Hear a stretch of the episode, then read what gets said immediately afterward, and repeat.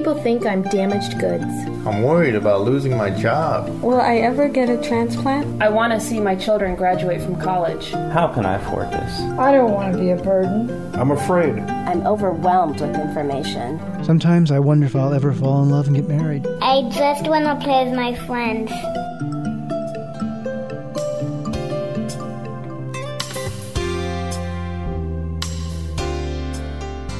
You're listening to Kidney Talk, streaming health, happiness, and hope to the renal community with your hosts, Lori Hartwell and Stephen Furst. Welcome to the show. We have an exciting, inspiring, and educational show today. We have Marc Smolowitz with us. He's the director and producer of a movie called The Power of Two, and he's going to tell us a little bit about that. But I think what is also exciting is he's an Academy Award-winning nominated director. So, Marc, welcome to the show. Oh, thank you so much, Lori. I'm very happy to be here today. Well, tell us a little bit about this movie that you produced and directed called The Power of Two. Definitely. My pleasure. So The Power of Two is a feature documentary inspired by the life stories of twin sisters. Their names are Annabelle Stenzel and Isabel Stenzel Byrnes, and they go by Anna and Isa. Anna and Isa are half Japanese, and they have grown up with the genetic disease cystic fibrosis. And cystic fibrosis is a devastating lung disease that over time patients get sicker and sicker and sicker. And, you know, really depending on, you know, sort of the genetic, you know, backbone of the individual person's disease will depend on how quickly they get sick. Some CF patients, cystic fibrosis is also commonly referred to as CF, so I'll use CF quite often in this interview, but depending on their genetic backbone, you know, the CF, you know, some patients get sicker in their teens, some in their 20s, some in their 30s, and, you know, some later. But typically somewhere in the CF experience, you know, the lung disease will get quite progressive, and it becomes very, very hard to breathe, deep mucus, and it's unbearable. And the only solution to address that is lung transplantation, double lung transplantation. So my film is really takes you through Anna and Isa's life story. It's inspired by their co-written memoirs. So they are writers, and they wrote a memoir, also called The Power of Two. And I kind of, you know, took on the job of bringing their memoir to screen. But the sort of unique aspect of what I did was I also went with them to Japan, because their book was acquired and published by a Japanese book publisher in 2009, and that gave us an opportunity to sort of see the twins being advocates for other patients in Japan, which is their mother's native country. And Japan is quite... the organ donation is still quite rare and controversial over there, and there are a lot of reasons why that is the case. So that was the early part of production, and then sort of came back once we got the Japan piece under our belt, and then I set off to tell the U.S. side of their story. So the film is really kind of a beautiful comparison of the U.S. and Japan through the eyes of Anna and Isa, and then all of the people who are around them, friends, family, you know, healthcare providers, doctors, and medical experts, and we really learn a lot about chronic illness, about organ donation and transplantation across cultures. Well, one thing that, you know, the people listening to the show, most of them or some of them or their family is waiting for a kidney transplant, and, you know, the advantage we have is that there's dialysis to keep you alive until a transplant is available. But somebody with cystic fibrosis, if they're at the end stage, they really need an organ transplant, and you really can't get a transplant from a living donor. You need a deceased donor, which makes this even more compelling to let people know the importance of organ donation. Absolutely. Yeah, so a big part of the story behind The Power of Two is that, you know, both Anna and Isa, you know, their transplants were made possible by way of deceased donors. And deceased organ donation, you know, is a really important part of the story that, you know, has not been given a lot of sort of attention in the mainstream. There has been some attention in the mainstream, but not a lot of documentaries have dealt with that. But what that means is that someone, you know, had to die, and their family had to consent or say yes to organ donation during the time of what was likely a tragedy. And it's, you know, it's a very powerful thing for a family to be approached at that time, and then to also say yes. Similarly, the film does look at that similar dynamic in Japan and kind of compares that with the United States, and it's quite different in Japan. I mean, Japan is has very different different perspective on death and dying and what that means. And so obviously the decision to say yes to organ donation, you know, comes with a lot more, you know, of a Japanese perspective because of that. So the film does, we do meet donor families in Japan, and when we were over there shooting, we had, you know, a pretty amazing opportunity to interact with donor families. There are a very small number of donor families. Donor families that get very little recognition over there, and that is part of what we sort of uncovered, that there's a lack of visibility of donor families, either deceased or living. And the idea that, you know, that this is something to be kind of recognized and honored is a very new concept over there. Well, in Japan, can you explain a little bit why they don't want to donate? Like here in the U.S., we still have difficulties with donation because people are not educated about it. But we have a pretty specific criteria that it's brain death. And Japan, is that different? Well, it is and it isn't. I mean, Japan's story is that, you know, it's taken a little bit longer for the country and the culture to kind of sort of align with, you know, what we think are, you know, sort of the current medically accepted ways of doing things. It is that way for a number of reasons. One thing that we uncovered while we were over there is that there was a transplantation scandal in the 1960s that really put a kind of a black mark on transplantation medically. There was a doctor named Dr. Jiro Wada who performed the first heart transplantation in Japan in 1968. And the patient, I think he lived for 82 days. And then there was a whole scandal around that transplant. There was a lot of ethical issues that were waged against Dr. Wada. He was actually charged with 2 counts of murder. He was eventually acquitted. And that whole story really left a black mark on transplantation. And that story is actually featured in my film, part of the Japan kind of backstory.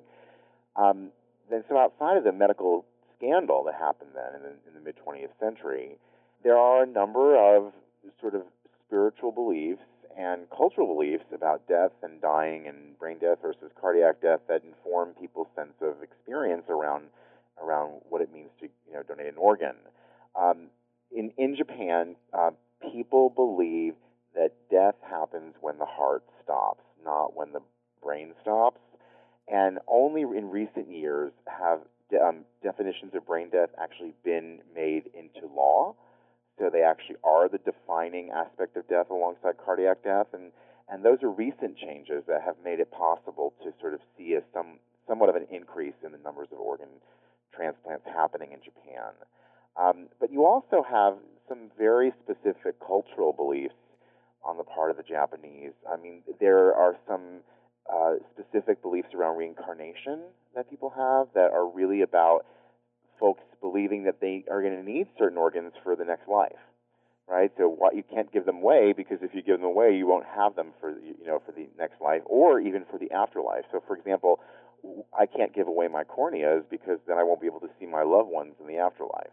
You know, those kinds of spiritual assumptions. That's pretty amazing, because it's, you know, I think it's so commonplace over here. And I've now had 4 kidney transplants, so I've relied on the kindness of others for my whole life. And just to walk into another culture that may not accept that is probably very interesting to, you know, see and witness.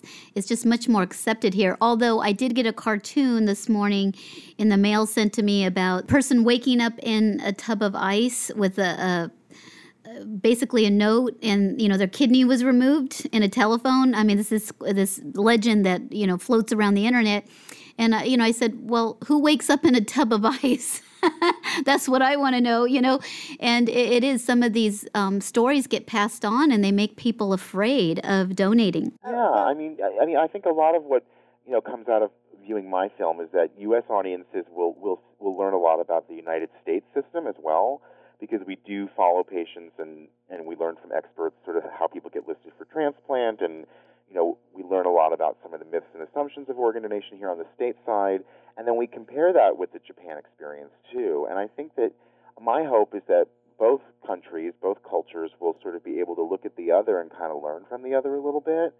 my approach as a filmmaker, you know, in going to Japan and in sort of shooting that story and uncovering what was going on there was, I hope, a very respectful one. You know, I really set out to learn, you know, why do the Japanese believe the way that they do about organ donation, and that this is a, you know, very complex sort of tapestry of belief systems that you have to honor. My intention was never to say, oh, the U.S. is better or the U.S. is further along or somehow we're more advanced, but rather to frame the question of, like, you know, for such an advanced nation like Japan, you know, why are they so, I mean, they are the lowest of the lowest on the of all industrialized nations. They have the lowest numbers of organ transplants in every category, and surprisingly low numbers. Now, recent changes to the law in 2009 are already making a big difference in the numbers, and that also comes through in my film. So you learn about the change in 2009 and the advocates who made that happen. And then you also see Anna and Issa advocating for organ donation awareness here in the United States. And that's part of their story. Like, the story that I capture about Anna and Issa is that as patients, you know, much like yourself, you know, they've made a decidedly personal choice to be very public about their story, and they are using their story to advocate for others. And, you know, my perspective is that very often when people have been sick, whether it's with a chronic illness or an acute illness, you know, or something very powerful, you know, if they get a transplant, you know, they may or may not want to go public about it. In fact, very often people want to retreat back into their private lives, be with their families, and just live healthy lives. And you can't blame people for that, because it's, once you've been sick, it's a lot to have gone through. But some patients, you know, miraculously come out of a transplant and feel really compelled to give back. And Anna and Issa are in that category.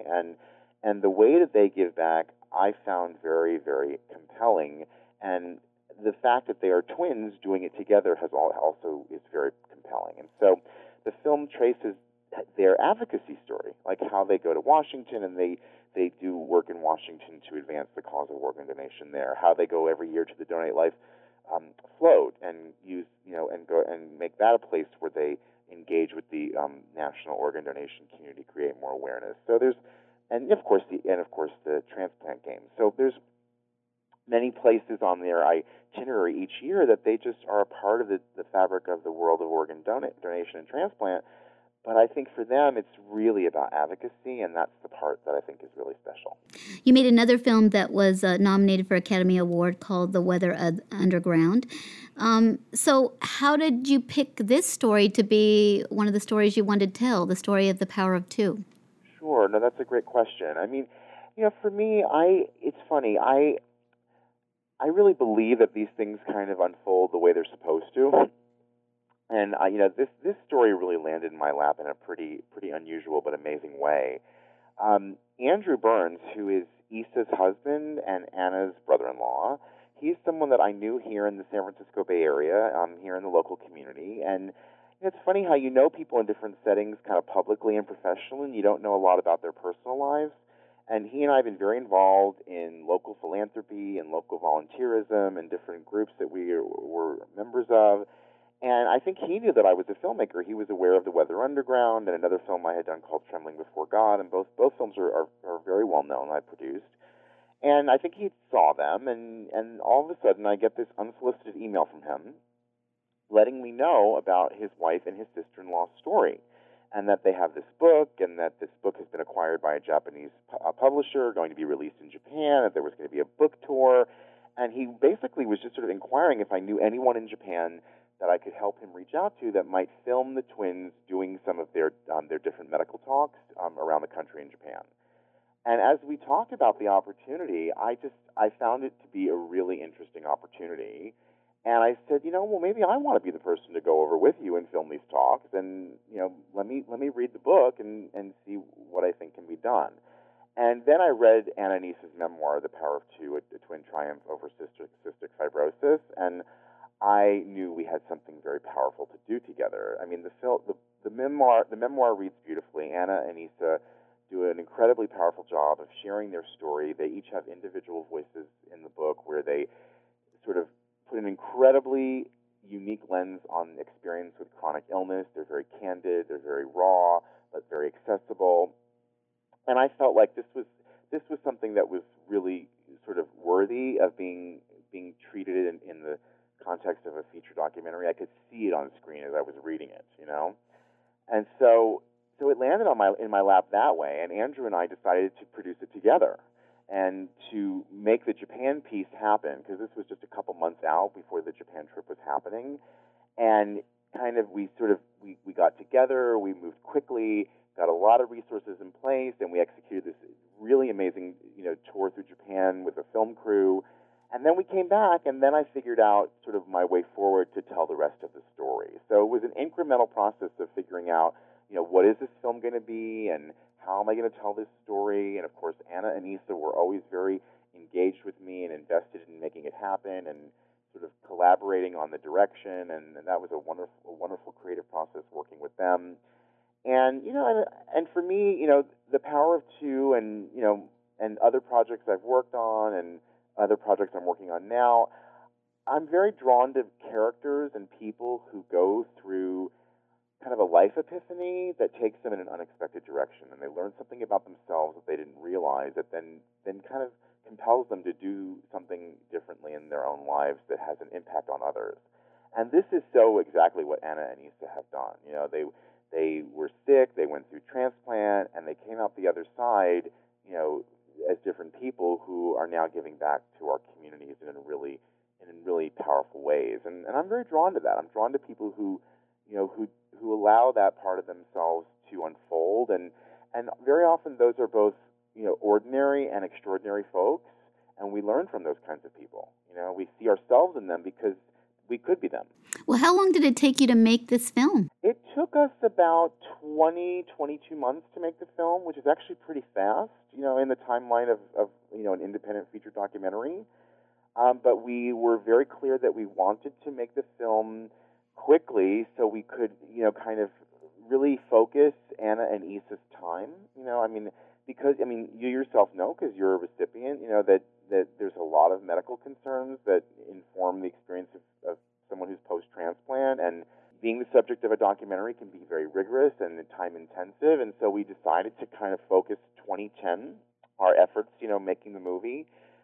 There were a number of production cycles, several that brought us to Southern California, one that brought us to D.C. and Richmond, one that brought us to Madison, Wisconsin for the transplant games, one up to Oregon, and those were kind of different sprints that we did, and did them very strategically, and then so the Japan piece was kind of fall 2009, and then spring and summer of 2010 we basically were shooting, you know, kind of, you know, pretty much all the time in different cities, making stuff happen. And I think it was really important to do it that way because Anna and Issa, thankfully, knock wood, they were both in very good health throughout, and that was a great opportunity to take advantage of their high energy and the fact that they were feeling good, and you know, and I think that was a testament to how well they do take care of themselves. But that was part of our consideration. I didn't want to stretch this project out over many years, and also it felt like the subject matter was too important. We needed to get this message out about organ donation sooner than later, so we can, you know, really kind of use the film to educate people about this topic. Well, I look forward to seeing the movie. Actually, this week it's premiering in Los Angeles and New York. Very exciting. But does it also capture, too, a little bit about what I find so intriguing about Anna and Issa's story is that they were both waiting for transplants, and one of them had to be called first. I mean, I imagine they didn't get a call in the same day. So I find that incredibly amazing how, you know, I imagine they're pretty much similar in blood type, and I guess they would probably go with who was sicker to get the transplants first. Yes. So lung transplantation is typically, you know, based on urgent need. I mean, the system for getting listed has changed a couple of times in recent years. So, you know, Anna and Issa's transplants actually unfolded before a major change, I believe, which happened in 2005. But even still, I mean, you're basically right there. So Anna Stenzel had a transplant first, and her transplant was when she was 28. And then Issa was 4 years later when they were 32. So, yeah, I mean, that sort of staggered approach to their story and experience actually does come through in the film. I mean, one was always, you know, a little bit sicker than the other, or one was healthy when the other was not healthy. And there's a very brief period in the movie where they're both very healthy and they can enjoy that together. And, when you sort of follow them along this path, you see the ups and downs of transplant in different ways based on their individual stories. They have a story as twins, and they have a story as individuals, each of them. And what I tried to do in the movie is sort of capture all three. I think there are periods in the movie where we sort of stay with Anna for a while, and that was an important decision for me to give her story, some of its own focus, and then the same with Isa.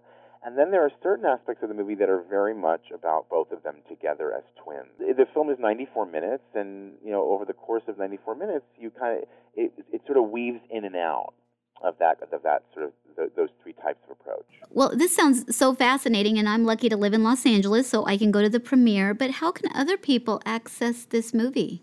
Sure. Thank you, Lori. Yeah. So there's a lot going on with the movie, I'm happy to report. So these first screenings are part of DocuWeeks, and DocuWeeks is a showcase in both LA and New York, presented by the International Documentary Association, whereby films get actually qualified for the Academy Awards. So we will run for 1 week at the Lemley Sunset Five starting Friday, August 19th, followed by another week starting August 26th at the IFC Center in Manhattan.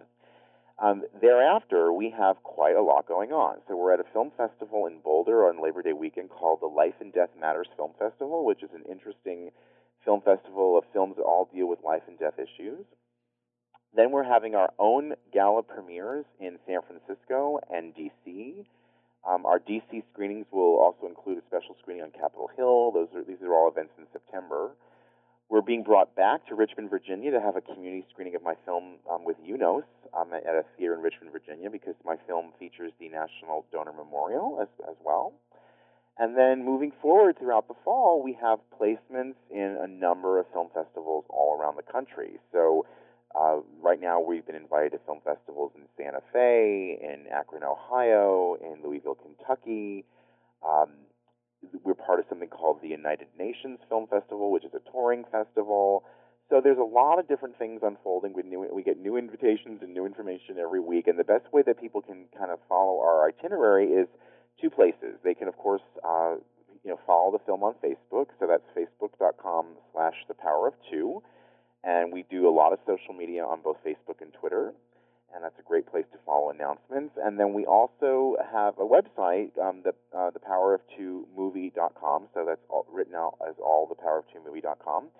And there's an events page. And the events page is broken up into different sections for screenings and festivals and other events, and we're actually encouraging people out there to reach out to us to let us know how we can bring the film to their communities. And we have something called our National Outreach and Engagement Campaign that is a nonprofit endeavor that we're fundraising for, and we've already received a number of grants to help support getting the movie out there into communities where it can make a difference. So, for example, if you live in Tulsa, Oklahoma, and you want to help bring the movie there, we can engage with, a cystic fibrosis center or an organ procurement organization or a local Donate Life group or a hospital or some constellation of nonprofits that can help bring myself and Anissa to come.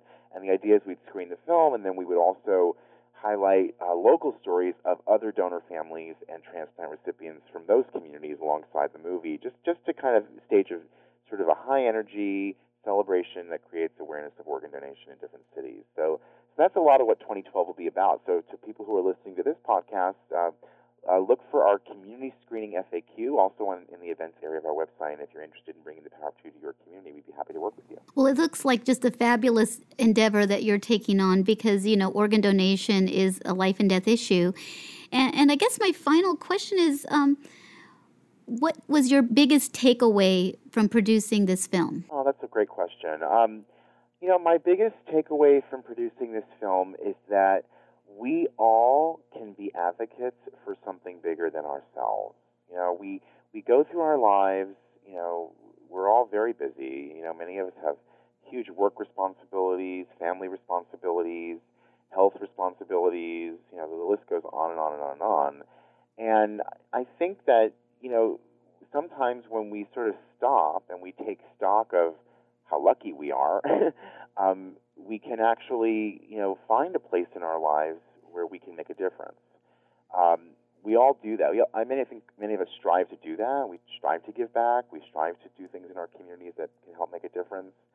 But I do think that by by sort of sharing Ananias' story, which is a story of how people can advocate for others, you know, people learn that advocacy is actually a fairly natural way of expressing ourselves as human beings. And it certainly has always been one for me, and in making this film, it only really reaffirmed that.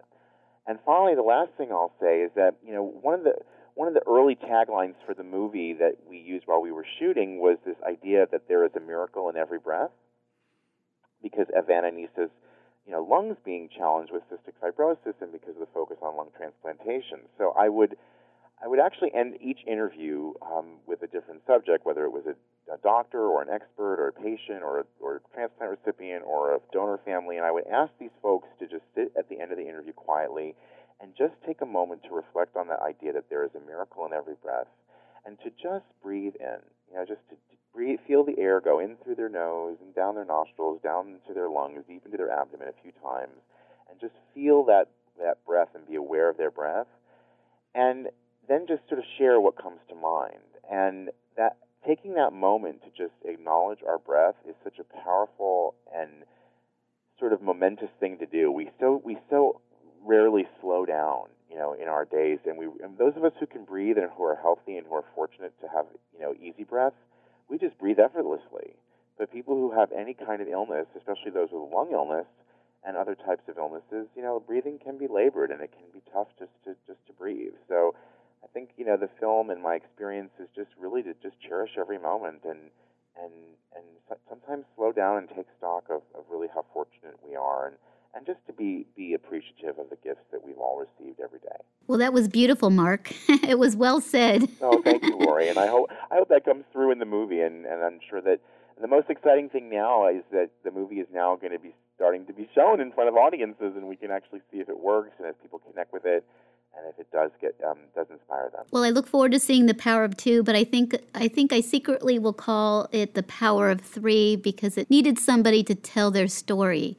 And it is somebody that gets behind and wants to tell somebody's story, a remarkable story like this. It is a huge commitment, but also it seems like it's been very rewarding and more rewards to come.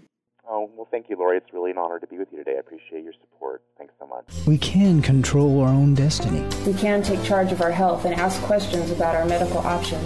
We can form partnerships with our healthcare team. We can take steps towards self-improvement. We can be sensitive to the impact of our disease on our family. We can sing, dance, laugh, and enjoy our lives. We can appreciate today and look forward to tomorrow. We can help and support our fellow patients. We can pursue our hopes and dreams. We can make a difference.